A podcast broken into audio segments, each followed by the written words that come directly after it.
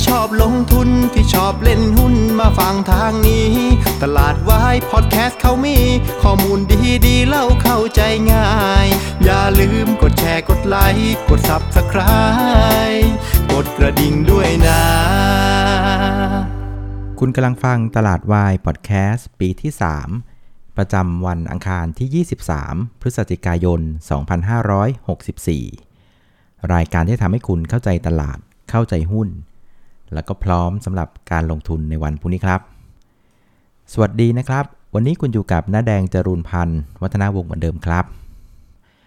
ครับเมื่อวานต้องขออภัยด้วยนะครับ พอดีว่าทำงานเพลินไปหน่อยนะครับ มารู้ตัวอีกทีก็ประมาณสัก3ามทุ่มกว่าๆแล้วนะ โอ้โห ก็คงจะไม่ทันละ ก็เลยขอยกยอดรายการตลาดวายมาวันนี้แล้วกันนะครับเอาล่ะวันนี้เราไปดูตลาดกันเลยนะครับ วันนี้เซตอินดี x ก็ยังไปไม่ไหวนะครับ วันนี้ติดลบไป 3 จุด นะครับปิดที่ 1,646 จุดนะครับก็จะเห็นว่าไอแนวต้านสำคัญ 1,650 เนี่ยก็ยังคงเป็นแนวต้านที่แข็งแกร่งนะครับวันนี้ติดลบไป 0.2%นะครับในขณะที่เอเชียเนี่ยแทบจะไม่เปลี่ยนแปลง ส่วนอาเซียนก็บวกเบาๆนะครับประมาณสัก 0.2%นะครับ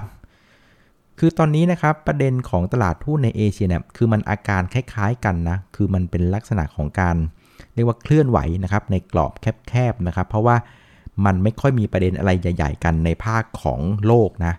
ส่วนในฝั่งของข้อมูลในประเทศเองนะครับ มันก็ไม่ค่อยมีประเด็นอะไรใหม่ๆ ใหญ่ ๆ เช่นกันนะครับ อย่างประเด็นในเรื่องของการควบรวมกันนะครับ ระหว่างตัวของ d t แทกับ True เนี่ยนะครับ ก็ต้องบอกว่าในเชิงของการข่าวนะครับ มันเล่นจบไปละ ตั้งแต่เมื่อวานนะครับ หลังจากข้อมูลมันก็เปิดเผยกันออกมานะครับ แล้วก็กระบวนการถัดไปนะ มันก็ต้องเป็นเรื่องของการทำ due diligence นะครับ คือการตรวจสอบธุรกิจ แล้วก็เรื่องของการเรียกว่าซาวเสียงไปยังภาครัฐ ว่าจะมีประเด็นปัญหาอะไรหรือเปล่า จะห้ามหรือเปล่า ในเรื่องของการควบรวมกันนะครับ เพราะงั้นในเชิงของการข่าวเนี่ย มันก็ถือว่าจบไปละเล่นจบไปละนะครับ จากนี้ไปก็เป็นเรื่องของการรอคอยนะครับ ส่วนถ้าเกิดว่าจะมีประเด็นใหญ่ในระดับโลกนะ มันก็อาจจะมีอยู่ประเด็นหนึ่งแต่ว่ามันก็ไม่ค่อยเกี่ยวกับบ้านเราเท่าไหร่นะครับ ก็คือเรื่องที่ อย่างที่เล่าให้ฟังว่าทางคุณโจโรมพอเวลเนี่ยนะครับประธานเฟดเนี่ยนะก็วาระเนี่ยจะจบกันประมาณสักเดือนกุมภาพันธ์ปีหน้านะครับก็วาระประมาณสัก 4 ปีนะครับเพราะงั้นก็เป็นหน้าที่ของคุณโจไบเดนแล้วล่ะว่าจะเลือกใครขึ้นมานะครับเสนอให้เป็นประธานเฟดคนใหม่ หรือว่าจะต่ออายุนะครับโจโรมพาเวลออกไปนะครับซึ่งปรากฏว่าสุดท้ายนะ่ะไบเดนก็ตัดสินใจที่ว่าจะเสนอนะครับคุณ โจโรมพาเวลน่ะดำรงตำแหน่งเป็นสมัยที่2นะซึ่งตลาดหุ้นอเมริกาเขาก็ก็ชอบประเด็นนี้ เพราะว่าคู่แข่งที่เขาเล็งกันไว้ว่าไบเดนจะเสนอขึ้นมาน่ะนะครับก็เป็นคู่แข่งที่ค่อนข้างจะเป็นคนที่มีความเข้มงวดนะครับกับเรื่องสถาบันการเงินนะครับ คราวนี้พอไบเดนตัดสินใจเลือกของพาเวลต่อแบบนี้นะครับก็เลยทำให้ตลาดหุ้นอเมริกาก็ก็เด้งขึ้นมานะครับส่วนอีกมุมหนึ่งคือถ้าเกิดมองในมุมในเรื่องของนโยบายนะครับ การที่คุณโจไบเดนเนี่ยเลือกนะครับเจอโรมพาเวลต่อแบบเนี้ยมันก็แปลว่าแนวนโยบายต่างๆ ที่เฟดได้ให้ไว้นะครับเผยออกมาดอทพลอตเลงต่างเนี่ยมันก็จะเป็นแนวเดิมนะครับก็คือเรื่องของการเตรียมที่จะลด QE นะครับตั้งแต่เดือนพฤศจิกายน แล้วก็เรื่องของการในเรื่องของการขึ้นดอกเบี้ยนะครับในปีหน้านะครับ ซึ่งตอนนี้ก็คาดการณ์กันว่าประมาณสัก 2 ครั้งนะครับมันก็จะเป็นแนวทางเนี่ยดำเนินต่อไปไม่ได้เปลี่ยนแปลงอะไร นะครับแล้วก็ความสำคัญที่เฟดยังคงมองนะครับยังคงให้เรื่องของแรงงานเป็นเรื่องอันดับหนึ่งเลยนะครับส่วนเรื่องเงินเฟ้อเนี่ยนะครับก็เป็นอันดับที่รองลงมานะครับซึ่งมุมมองของเฟดแกก็ยังเชื่อว่าเรื่องของเงินเฟ้อเนี่ยเอาอยู่นะครับก็ประมาณสักครึ่งปีปีหน้าเนี่ยมันก็จะเริ่มพอแผ่วลงมาแล้วนะครับเพราะงั้นการที่ไบเดนเลือกพาเวลเหมือนเดิมแบบนี้มันก็ไม่ได้ทำให้ดิเรกชันนะครับหรือวิธีการหรือมุมมองของนักลงทุนสถาบัน ต่อภาพของฟันโฟน่ะมันก็ไม่ได้เปลี่ยนไปมันก็ยังคงเป็นภาพเดิมนะครับมันก็เลยทำให้ตลาดหุ้นทั่วโลกน่ะมันไม่ค่อยมีประเด็นอะไรใหม่ๆในช่วงนี้นะครับตลาดหุ้นมันก็เลยเคลื่อนไหวในกรอบแคบๆนะฮะคราวนี้มาดูการเคลื่อนไหวของ Set Index นะครับ ตอนนี้เราก็ยังคงใช้สูตรเดิมนะ คือเปิดกระโดดแล้วก็โรยลงมานะครับ เมื่อเช้าเนี่ยเซตอินเด็กก็เปิดกระโดดไปประมาณสัก 3 จุดนะครับ เปิดที่ 1,652 นะครับ แล้วก็สูตรเดิมคือไปทำไฮในประมาณสัก 10-15 นาทีแรก วันนี้ไปทำจุดสูงสุดที่ 1,654 นะครับ ในช่วง 10 นาทีแรก จากนั้นก็โรยตัวลงมา นะครับ แต่ว่ามีข้อสังเกตอยู่นิดนึงนะครับ คือถ้าไปดูการเคลื่อนไหวของ SET Index วันนี้จะเห็นว่า ในช่วงที่มันโรยลงมาเนี่ย ภาคบ่ายเนี่ยครับ เกือบเกือบตั้งแต่ประมาณสักเกือบเกือบบ่ายสามโมงอะนะครับ คือเซตอินดี x ไปอยู่ในโซนสีแดงหมดเลย คือเล่นเล่นฝั่งลบหมดเลย เกือบทั้งบ่ายนะครับซึ่งอย่างที่บอกคือเวลาเราเห็นภาพของหุ้นนะครับหรือว่าตลาดนะครับเคลื่อนไหวในภาคบ่ายที่ไปเด่นชัดด้านอะไรเนี่ยแปลว่าเขาเลือกทางด้านนั้นนะครับงั้นอย่างเนี้ยเราเห็นว่าภาคบ่ายเนี่ยแดงกันเกือบทั้งบ่ายเลยนะครับก็แปลว่าเซตอินเด็กก็เรียกว่าเลือกทางลงแล้วล่ะในช่วงนี้นะครับ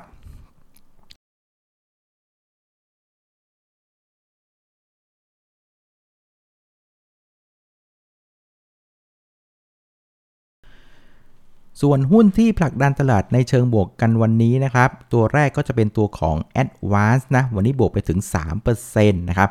ซึ่งก็ต้องบอกว่าถ้าเกิดว่าพวกเราเนี่ยสวมหมวกเป็นผู้บริโภคนะ เราก็คงจะส่ายหน้าไม่ค่อยชอบกับแอคชั่นของ DTAC กับ True เท่าไหร่ แต่ว่าถ้าเกิดว่าเราสวมหมวกเป็นนักลงทุนอะ ก็ต้องบอกว่า เฮ้ย มันถือว่าโอเคเลยนะครับ โดยประเด็นที่ทำให้วันนี้ Advance ปรับตัวขึ้นนะครับ ผมมองว่ามันมีอยู่ 3 เรื่องนะครับ เรื่องที่ 1 ก็คือเรื่องของ d t แทกับ True นี่แหละนะครับ พอการที่เขาเนี่ยวางแผนที่จะควบรวมกันอะ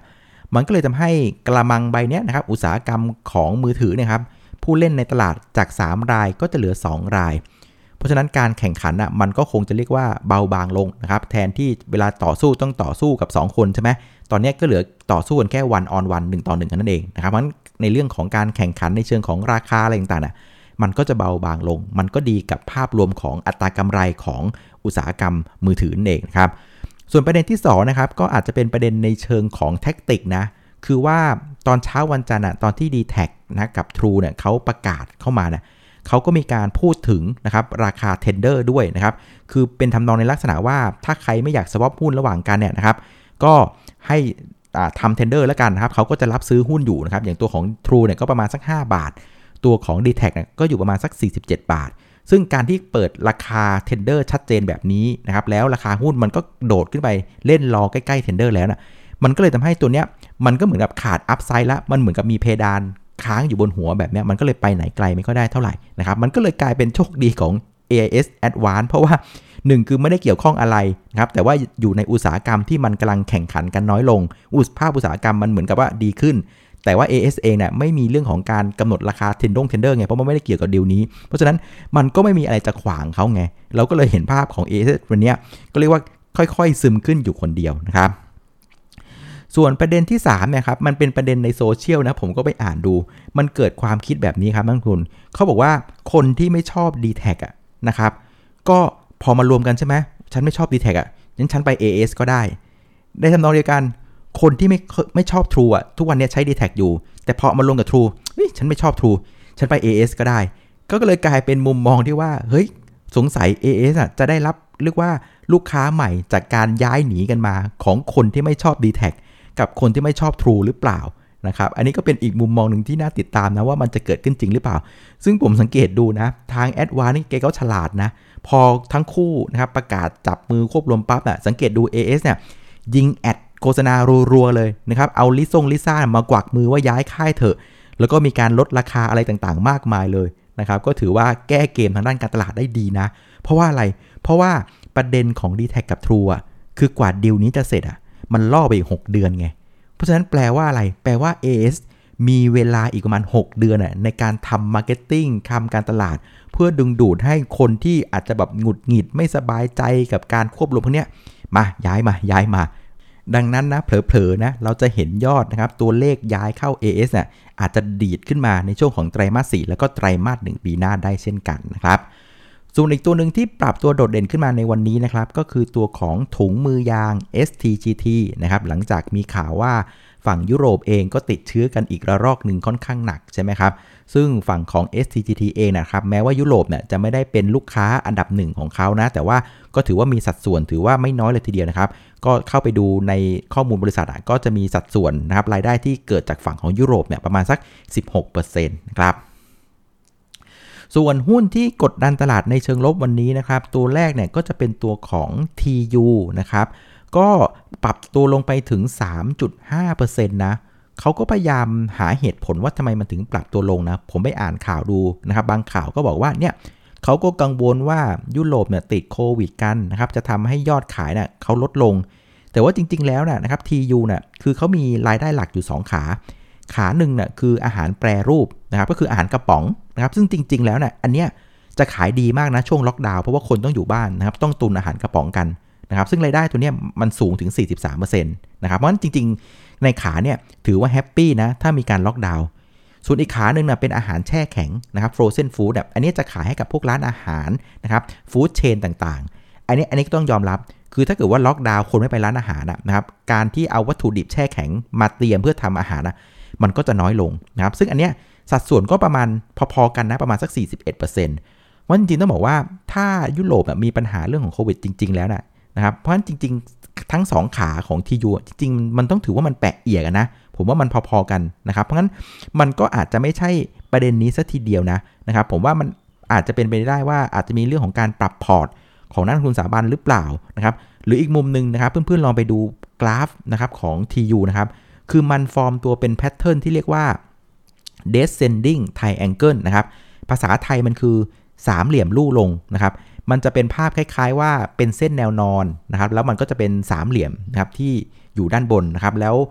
เวลามันผ่านไปเรื่อยๆนะจุดไฮจุดสุดสูงสุดของแท่งเทียนมันจะถอยถอยถอยลงมาเรื่อยๆ มันจะเป็นภาพเป็นธงสามเหลี่ยมนะครับที่มีแนวด้านล่างที่ขนานกับพื้นดินอะไรประมาณนี้นะครับ ซึ่งแนวสำคัญของมันอยู่ที่ 20 บาทนะครับ ซึ่งในโครงสร้างแบบนี้นะครับ ตามตำราภาษาอังกฤษเขาบอกว่าไอ้ descending triangle น่ะ ถ้ามันหลุดแนวรับนะครับก็คือแนวเส้นนอนนะครับที่อยู่ที่ 20 บาทนะครับคือถ้ามันหลุดตรงนี้นะครับมีโอกาสหลุดถึงประมาณสัก 70%นะครับมีโอกาสที่ทะลุไปด้านบนประมาณเพียงแค่ 30%เพราะฉะนั้นต้องอาจจะบอกไว้ว่ามันอาจจะเป็นแพทเทิร์นที่มีความเสี่ยงอยู่แล้วที่มันจะปรับตัวลงคราวนี้พอมันหลุดนะครับแนวสำคัญคือ 20 บาทปั๊บอะมันก็เลยเป็นการพรวดลงที่ค่อนข้างแรงไปนิดหนึ่งนะสำหรับตัวของ TU นะ คงจะต้องรอให้แรงขายหมดก่อนแล้วก็มาฟอร์มตัวกันใหม่นะครับ ส่วนอีกกลุ่มหนึ่งที่ปรับตัวลงเนี่ยผมว่าดูแปลกๆนะ มันคือกลุ่มธนาคารนะครับ วันนี้กลุ่มธนาคารเนี่ยเรียกว่าลงกันยกแผงแดงยกพอร์ตเลยนะครับ เข้าไปดูปรากฏว่ากลุ่มธนาคารมีทั้งหมด 11 ตัวนะครับ ลงไป 10 ตัว เหลืองก็คือไม่เปลี่ยนแปลงเป็นแค่ตัวเดียว ไม่มีธนาคารแห่งใดเลย ที่เป็นสีเขียว เออ แปลกๆไหมซึ่งก็พยายามดูองค์ประกอบนะ ผมว่าตอนนี้มันก็ไม่ได้มีข่าวประเด็นอะไรเกี่ยวกับเรื่องของธนาคารพาณิชย์ใช่ไหมไม่ได้มีเรื่องกฎเกณฑ์อะไรใหม่ๆ แต่เดาว่ามันอาจจะเป็นในเรื่องของกังวลในเศรษฐกิจหรือเปล่า เพราะว่าพอไปดูคู่ sector ที่เกี่ยวเนื่องกับการฟื้นตัวของเศรษฐกิจนอกจากธนาคารแล้ว มันก็คือกลุ่มค้าปลีกนะครับวันนี้สังเกตว่ากลุ่มค้าปลีกอะมันก็ถอยลงมาพร้อม ๆ กับกลุ่มธนาคารเลย ซึ่งไอ้สองตัวนี้อย่างที่บอกคือมันเป็นเรื่องของเศรษฐกิจใช่ไหมมันก็อาจจะเป็นในลักษณะที่ว่ามีนักลงทุนสถาบันอาจจะเริ่มกังวลในภาพของเศรษฐกิจหรือเปล่า พอเห็นเรื่องของยุโรปมันจะมีปัญหาแล้วมันจะมาให้ภาคท่องเที่ยวเราฟื้นช้ากว่าคาดหรือเปล่า แล้วมันก็จะลามไปหาเศรษฐกิจหรือเปล่าอะไรประมาณนี้นะครับ มันก็เลยเห็นภาพของกลุ่มธนาคาร แล้วก็กลุ่มของค้าปลีกวันนี้เซกันลงมาพร้อม ๆ กันนะ ก็เดาว่าน่าจะเป็นประมาณนี้นะครับ คราวนี้มาดูกลุ่มผู้เล่นในตลาดนะครับ วันนี้ฝรั่งกับกองทุนก็จับมือกันขายนะ หลังจากเมื่อวานเนี่ยช่วยกันซื้อนะ วันนี้ก็พร้อมใจกันขายเลย สถาบันเนี่ยขายไป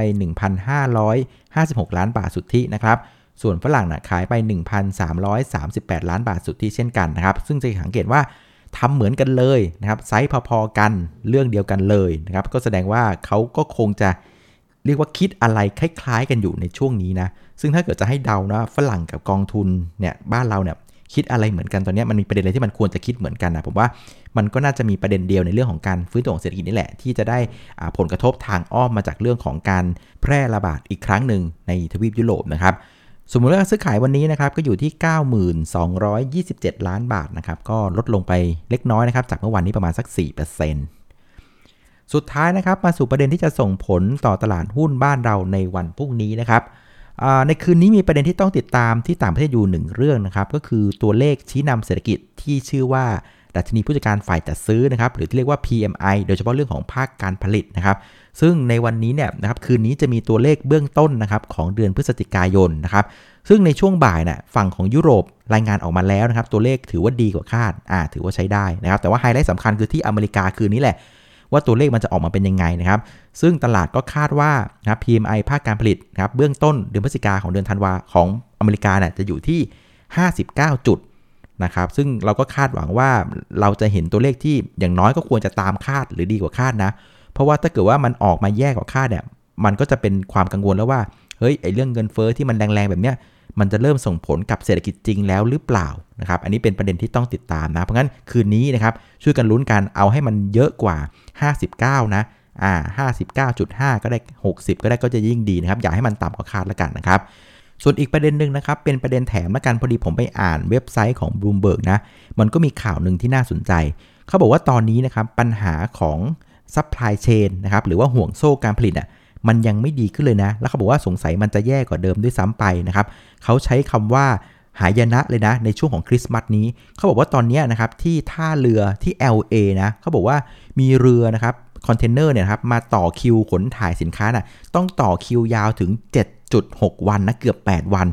ซึ่งถือว่ายาวเป็นสถิติเลย นั่นหมายความว่านะครับเวลาเรือเนี่ยมาต่อคิวจอดทอดสมอรอนานๆ แปลว่าอะไร แปลว่าอุปทานเรือมันถูกตรึงอยู่กับที่ไง มันไม่ได้ทำงาน เพราะฉะนั้นอุปทานอะมันหายไปจากตลาด แต่อุปสงค์ความต้องการใช้เรือน่ะมันยังคงสูงอยู่ และโดยเฉพาะช่วงคริสต์มาสอะมันเยอะมากนะครับ เพราะฉะนั้นอุปทานหายอุปสงค์อยู่ที่เดิมหรือเพิ่มขึ้นอะแปลว่าค่าระวางเรือนะครับ โดยเฉพาะเรือคอนเทนเนอร์น่ะอาจจะไม่ลงอย่างที่ตลาดมองแล้วนะ อาจจะทรงตัวอยู่ในระดับสูง หรืออาจจะเร่งตัวขึ้นมาก็ได้เช่นกันนะอะซึ่งผมไปดูหุ้นที่เกี่ยวเนื่องเรื่องของการขนส่งทางทะเลต่างๆนะ วันนี้ก็ต้องบอกว่าทรงดูดีหลาย ๆ ตัวเลย เพื่อนๆก็ลองเอาไปทำกันบ้านกันต่อนะ ก็อาจจะเป็นกลุ่มหุ้นที่เล่นแก้ขัดตอนที่ตลาดมันเหงาๆก็ได้นะครับคราวนี้กลับมาดูที่ภาพใหญ่นะครับผมว่าตอนนี้ภาพใหญ่มันยังเป็นภาพเดิมนะ คือแนวต้าน 1650นะ่ะ ยังคงเป็นแนวที่แข็งแรงมากๆนะครับ ซึ่งอย่างที่บอกคือโซนเนี้ยมันเป็นโซนไม่ได้เป็นโซนซื้อนะมันเป็นโซนสำหรับการขายทางกำไรมากกว่า ถ้าเกิดว่ามันไม่มีวอลลุ่มถาโถมขึ้นมาพาผ่าน 1650 นะ โดยโซนที่น่าสนใจในการซื้อนี่ยยังคงเป็นโซนเดิมนะครับ ก็บริเวณสัก 1,600 ต้นๆนนะครับ ซึ่งวันนี้เนี่ยเซตอินดี x เนี่ยปิดที่ 1,646 ก็จะเห็นว่ามันอยู่ใกล้โซนบน 1650 ใช่ไหมเพราะฉะนั้นมันก็อาจจะไม่น่าสนใจในการเข้าซื้อนักนะครับ เป็นโซนของการเฝ้าระวังเฝ้าดูซิมากกว่านะครับ ซึ่งเพื่อนๆก็สามารถใช้สูตรเดิมได้นะ คือถ้าไม่มีวอลลุ่มขนาดใหญ่นะครับพาผ่านแนวต้านสำคัญนะครับ ก็ยากที่จะผ่านนะ เพราะฉะนั้นช่วงนี้ก็เป็นภาพของการเวทแอนซีแล้วกันนะครับ ถ้ามันอยู่ใกล้ๆโซนบนนะ เมื่อไหร่ลงมาใกล้ๆพันหเดี๋ยวเราค่อยกลับมาเลือกซื้อหุ้นกันนะครับ เอาละวันนี้ก็ประมาณนี้แล้วกันนะครับสำหรับรายการตลาดวายพอดแคสต์นะครับ ขอบคุณอีกครั้งสำหรับการติดตามกดไลค์กดแชร์แล้วก็แนะนำรายการให้นะครับ วันนี้ขออนุญาตลาไปก่อนเจอกันวันพรุ่งนี้ครับ สวัสดีครับ